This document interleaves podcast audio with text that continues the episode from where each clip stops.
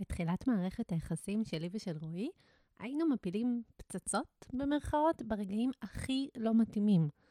למשל, פעם אחת אמרתי לו שאני לא יכולה לחכות יותר, ושאני רוצה כבר שנדבר ברצינות מתי אנחנו מתחילים לנסות להיכנס להיריון. וזה היה בשנייה שהוא נכנס בדלת, אחרי יום קשה ומורט עצבים במיוחד שהיה לו בעבודה.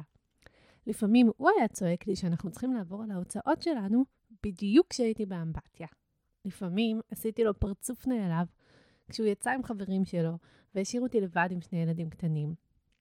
אתם יודעים מה התוצאה של כל הסיטואציות האלה? ריבים גדולים ומפוצצים.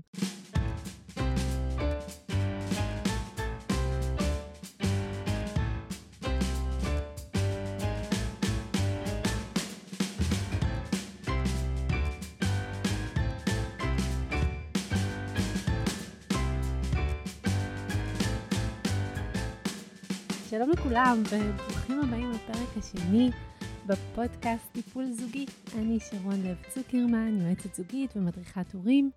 אחת המטרות שהצבתי לעצמי בפודקאסט הזה הוא לדבר על הדברים שעומדים בדרכנו לעשות את מה שאנחנו רוצים באופן הכי טוב שאנחנו יכולים. ותקשורת טובה היא ללא ספק אחד מהנושאים האלה. כי יש אין ספור טכניקות לתקשורת יותר טובה, ובבסיס אני מאמינה שכולנו יודעים איך לתקשר טוב יותר. איך אני רוצה שנדבר דווקא על הדברים שמכשילים אותנו בדרך.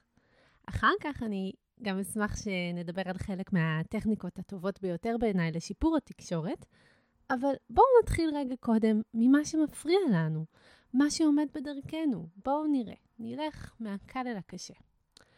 אז הדבר הכי קל ופשוט שאני יכולה לחשוב עליו הוא תזמון.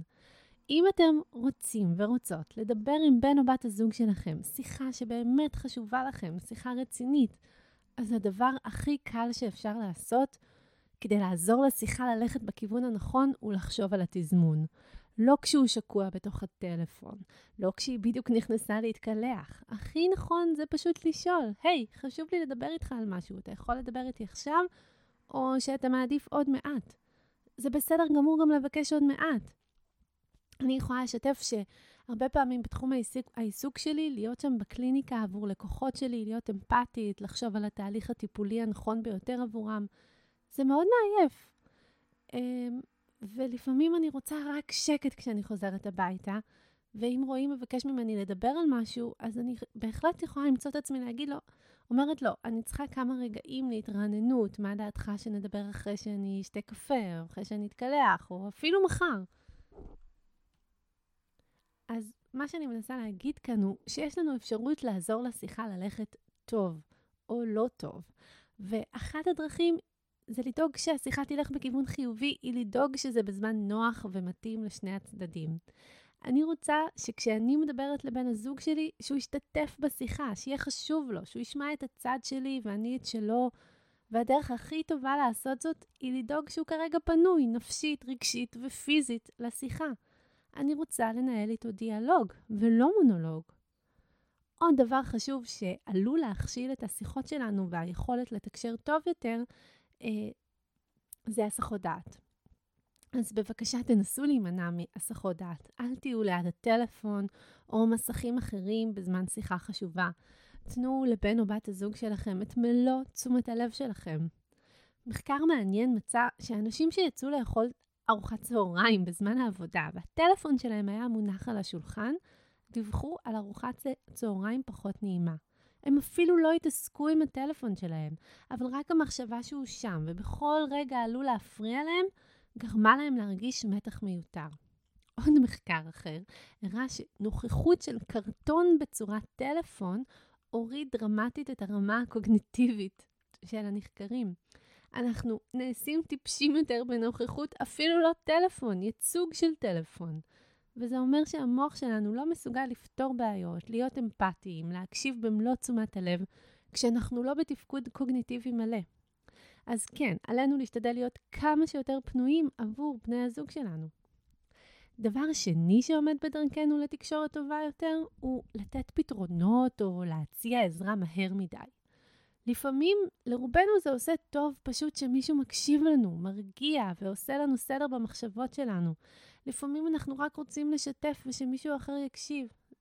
לפעמים זה מעולה לתת פתרונות, אבל לפני זה תוודאו שהקשבתם. תחשבו איך זה מרגיש לכם שאתם משתפים את בני הזוג שלכם במשהו שקרה בעבודה, והתגובה שלהם היא, טוב, אז מחר אתה צריך ללכת לבוס שלך ולומר לו שאתה לא מוכן לעשות את זה. לעומת להקשיב ולומר, וואו, אז רגע, איך אתה מרגיש עם הבקשה הזאת? מה אתה מתכוון לעשות? אתה יודע, אני חושבת שאני הייתי מנסה לומר לו, מה דעתך? מרגיש אחרת, נכון? נתתי עצה. ואת הפתרון שלי, אבל רק אחרי שהקשבתי, ורק כ- כהצעה, לא כאקסיומה, שהדרך שלי היא בוודאות הדרך היחידה והנכונה ביותר.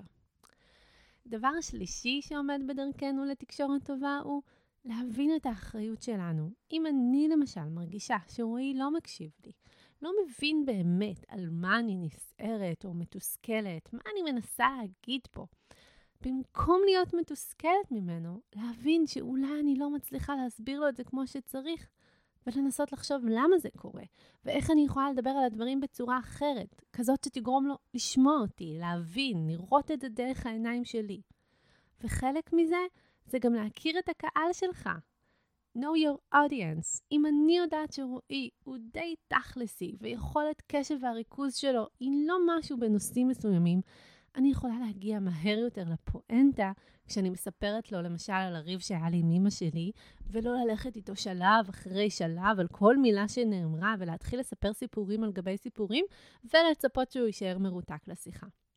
וגם רועי, כשהוא מדבר איתי, הוא כבר יודע שאני רוצה לשמוע יותר רגשות, יותר את הסיפור, ופחות את המסקנה הסופית. הרבה פעמים הוא יגיד לי, הייתה לי שיחה עם הבוסית שלי, החלטנו שמעכשיו ככה וככה.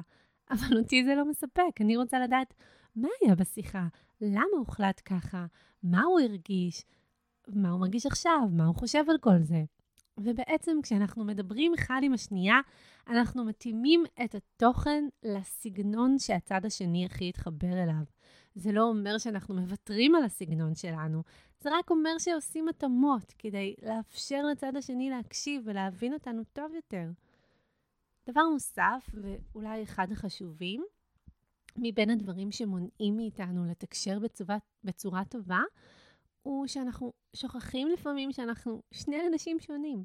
קל לנו יותר לראות את הצד שלנו כמובן, ואנחנו שוכחים שיש לכל מטבע שני צדדים, והדרך שלנו היא לא הדרך היחידה לראות את הדברים, והיא לא נכונה אובייקטיבית. היא נכונה לנו בדיוק כפי שהדרך של בן הזוג שלנו נכונה עבורו. קל לנו לראות את הדברים בצורה מאוד דיכוטומית. אני צודקת, הוא טועה. אני חמה, הוא קר. אני רציונלית, הוא חמום מוח. אם אני אוהבת סדר, אז מבחינתי הוא מבולגן. אבל מבחינתו, אני יכולה להיראות אובססיבית או כפייתית לניקיון וסדר. אנחנו שופטים אנשים דרך העיניים שלנו. אז דבר ראשון זה לנסות להפסיק לשפוט. אני אומרת את זה כאילו זה הדבר הכי קל בעולם, זה ממש לא. אנחנו חיים ככה חיים שלמים עם האמונה שאנחנו צודקים. אבל אני אתן לכם דוגמה שאולי תדרבן אתכם. האם קרה לכם פעם שהייתם בטוחים שמשהו נכון, ואחרי שנה הסתכלתם אחורה ואמרתם, אני לא מאמינה שחשבתי ככה, ושעוד אמרתי את זה בקול רם? כן, אנחנו משתנים כל הזמן, והאמת שלנו משתנה יחד איתנו. באותו אופן אנחנו יכולים לתרגל פתיחות לאמיתות של אחרים, בטח אמיתות של האדם שהכי יקר לנו. דבר נוסף שמקשה עלינו לתקשר בצורה אה, טובה יותר הם הרגשות שלנו.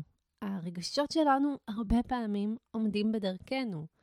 למשל, כשאנחנו כועסים, קשה לנו מאוד לראות את הצד האחר. אנחנו פגועים ואנחנו מתמקדים בצד שלנו ובכמה שאנחנו צודקים בעיני עצמנו, ועיוורים כמעט לחלוטין מהפרספקטיבה שיש לצד השני. זה מתחיל להיות קשה כשמבקרים אותנו. זה מאוד קשה לשמור על איפוק ואורך רוח כשאנחנו מרגישים מותקפים. למשל, כשאישה אומרת לגבר שלה, אתה שוב מאחר, למה לא אכפת לך ממני? אני לא חשובה לך בכלל. הוא יכול לשמוע, אני חשוב לה, היא רוצה להרגיש קרובה אליי, היא מתגעגעת אליי וזקוקה לי, אולי גם היא דאגה לי, אחרי הכל, כן, הייתי אמור להגיע לפני שעתיים. טוב, אז הבטחתי לכם שנלך מהקל אל הקשה. אז עכשיו נגיע לדבר שיהיה קצת קשה יותר ליישום. כמובן שזה מאוד סובייקטיבי, ומה שקל לאחד יכול להיות קשה יותר לאחר, ולהפך. אה, כך שמה שבעיניי נתפס כקשה, יכול להיות שלא ייתפס עבורכם בכלל. בכל אופן, דבר נוסף שיכול להקשות עלינו בדרך לתקשורת טובה, זה צרכים לא מודעים שלנו שלא מקבלים מענה. הרבה פעמים אנחנו חושבים שאנחנו רוצים משהו אחד, אבל בעצם אנחנו רוצים משהו אחר שאנחנו לא מודעים לו. ואם אנחנו בעצמנו לא מודעים לו, תחשבו כמה קשה זה יהיה עבור האדם מולנו. בדרך כלל, כשנמצאים בטיפול, הדברים האלה עולים, וזה יותר קל שיש מישהו ניטרלי מולנו, שמשקף לנו את זה. אך אני מאמינה שיש אנשים מודעים שיוכלו לעלות על הצרכים הלא מודעים האלה של עצמם ושל בני הזוג שלהם, לפי הטכניקה שאני אדבר עליה עכשיו. הטכניקה היא לנסות למצוא מה הבקשה או החלום שמסתתר מתחת לאמירה. אם חברה שלי, למשל, מדברת איתי על זה שחברה לעבודה שלה גונבת ציוד משרדי מהעבודה, זה שיחה אמיתית שקרתה לפני שעה בערך, יכול להיות שלחברה שלי יש צורך להרגיש שהיא מוסרית, שהיא עושה את הדבר הנכון, שהיא לא פריירית בזה שהיא לא גונבת, כי זה הדבר הנכון לעשות. או אם אישה אומרת לבעלה שהתחיל ללכת לשיעורי תורה, אם אתה תחזור בתשובה זה הסוף שלנו, אולי הצורך שלה הוא לדעת שהיא והזוגיות שלהם בעדיפות עבורו, ושהוא לא ינטוש אותה לטובת ההתעניינות שלו בדת. זה לא פשוט להבין את הצרכים הלא מודעים של בני הזוג שלנו, זה עוד יותר לא פשוט לעשות זאת תחת ביקורת, וזה ממש מורכב להבין את הצרכים הלא מודעים שלנו בעצמנו. דבר נוסף שחשוב לי לדבר עליו זה טריגרים. אמ, אנחנו, מההיכרות שלנו עם בני הזוג שלנו, יכולים לדעת מה עלול להיות טריגרי עבורם, ולנסות להימנע מאמירות שיעוררו אותם באיזשהו אופן. אני למשל יודעת שבכל פעם שרועי שלי מריח אפילו סימן לכך שאני לא סומכת עליו, זה יעורר אותו, זה יגרום לו לכעוס. אני מכירה את ההיסטוריה שלו, ואני יודעת למה זה נושא רגיש עבורו. כמו שהוא יודע על חרדת הנטישה שלי, והוא יימנע מלעורר בי אותה. אם אנחנו רוצים שיקשיבו לנו, אנחנו צריכים לדאוג גם לאופן שבו אנחנו מעלים דברים. אוקיי, okay, אז עכשיו uh, עומד להיגמר לנו הזמן, ואני הבטחתי uh, כלים פרקטיים לתקשורת טובה יותר, uh, ומעין סיכום למה שדיברנו. הדבר הראשון שצריך לחשוב עליו זה להתחיל משפט uh, שמתחיל במילה אני. אני מרגישה, אני מבקשת, אני רוצה, אני צריכה. ולא אתה לא בסדר, אתה עצלן, אתה בלאגניסט, אלא אני מרגישה כועסת, אני מתוסכלת, אני עצובה, אני מבקשת שתדבר אליי בלי לצעוק, אני מבקשת שתאסוף את הבגדים שלך על הכביסה. הכלי פרקטי השני הוא להתעניין, להראות שהקשבתם ולשאול שאלות שחוקרות עוד ועוד לעומק. אני חושבת שהמשאב הכי יקר בימינו הוא תשומת לב. תנו למישהו שאתם אוהבים את התשומת לב שלכם, אה, וזה יהיה פשוט מדהים לזוגיות שלכם. אה, מדי פעם לחזור על מה שנאמר אליכם כדי לוודא שהבנתם נכון. אה, וזה גם גורם לצד השני להרגיש יותר טוב, להרגיש שמקשיבים לא, או לה. אז לסיום הפרק הזה, אני אשמח מאוד אם תכתבו לי מה אתם מרגישים שהכי מונע מכם ועומד בדרככם לתקשורת טובה יותר עם בן או בת הזוג, ואנחנו נתראה בפרק הבא. ביי ביי.